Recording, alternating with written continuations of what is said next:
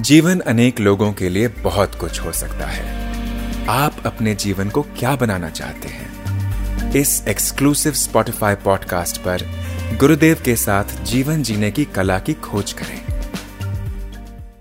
गुरुदेव राजधर्म क्या है? एक अच्छे शासक में सबसे महत्वपूर्ण गुण क्या है?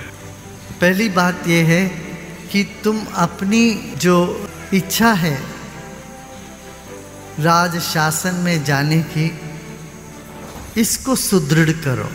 बोलो, मुझे समाज के लिए कुछ करना है। और ये राजकारण में आके मैं करना चाहता हूँ, ये निश्चय कर लो। इतना निश्चय तुझ में आ गया है, फिर ये देखो, फिर कैसे उस रास्ते पर चलोगे। बाकी सब गौण है, तुम्हारा उद्देश्य इसमें प्रधान है। और तुम्हारा उद्देश्य ये है, हम समाज के लिए मैं कुछ करके जाना चाहता हूँ। तो फिर राजकारण में तुम उतरने योग्य हो। और समाज से मुझे कुछ मिले, ये सोच के तुम चलोगे, बड़ी भूल हो जाएगी भाई, दुखी हो जाओ। हमारे देश के एक बड़े अच्छे प्रधानमंत्री हुए, बहुत कम समय के लिए हुए थे। वो आते थे हमारे पास प्रधानमंत्री होने के बाद भी। उन्होंने हमको रिक्वेस्ट किया था। हमसे विनंती करी थी, गुरुदेव, हम दिल्ली के बाहर गुड़गांव के आगे हम, हमारा एक फार्म हाउस है, आप वहाँ आइए। आपके साथ मैं थोड़ी देर बैठना चाहता हूँ। मैंने कहा, ठीक है। देश का प्रधानमंत्री जी कह रहे हैं तो हमने कहा, हम अवश्य आए। तो हम गए। हम गए। प्रधानमंत्री जी बोले, मैंने ये क्या मुसीबत ले लिया?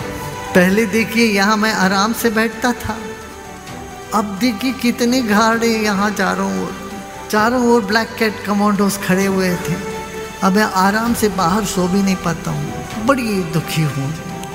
अब लग रहा है मैं 25 साल क्या क्या किया प्रधानमंत्री बनने के लिए, इस पद में आने के लिए भगवान ही जाने। जो करना था वो भी क्या, जो नहीं करना तो वो भी मैंने कर लिया।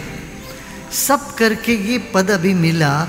तो अब लग रहा है मेरा सब व्यर्थ हो गया। मैंने जो भी किया किस, किसी काम करने। हम तो मुस्कुराते रहे, उनको सुनते रहे। मैंने कहा, चलिए, आपको कुछ ना कुछ समझ में आ गया। यही आपका सौभाग्य है। आप इस पद में रहते हुए भी इसको देख लिया। अब आप जो अच्छा आप कर सकते हो, करिए। बाकी भगवान के भरोसे। बाकी तो चलता ही, भगवान के भरोसे ही चलता है।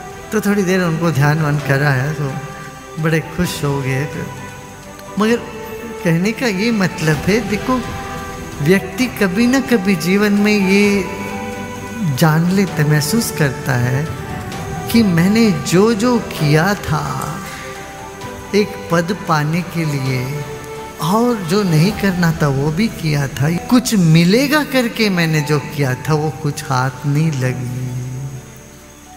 मगर यदि हम कुछ करना है, समाज के लिए करके निकलते हैं, तब अवश्य हमको मिल जाएगा जो तृप्ति मिल जाएगी, स्थान भी मिल जाएगा।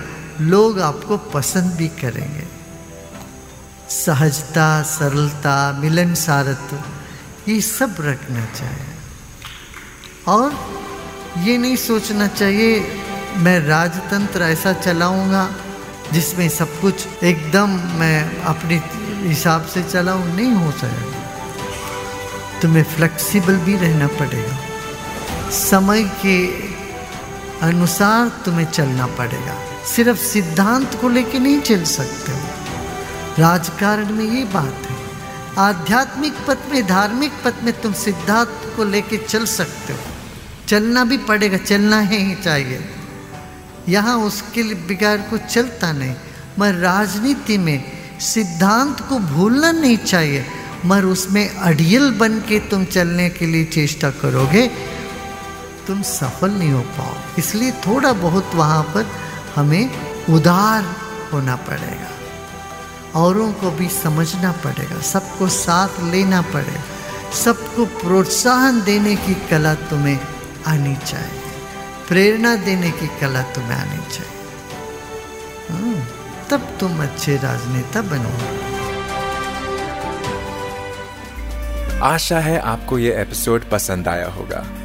रेगुलर अपडेट प्राप्त करने के लिए स्पॉटिफाई पर आर्ट ऑफ़ लिविंग गुरुदेव के साथ को फॉलो करें।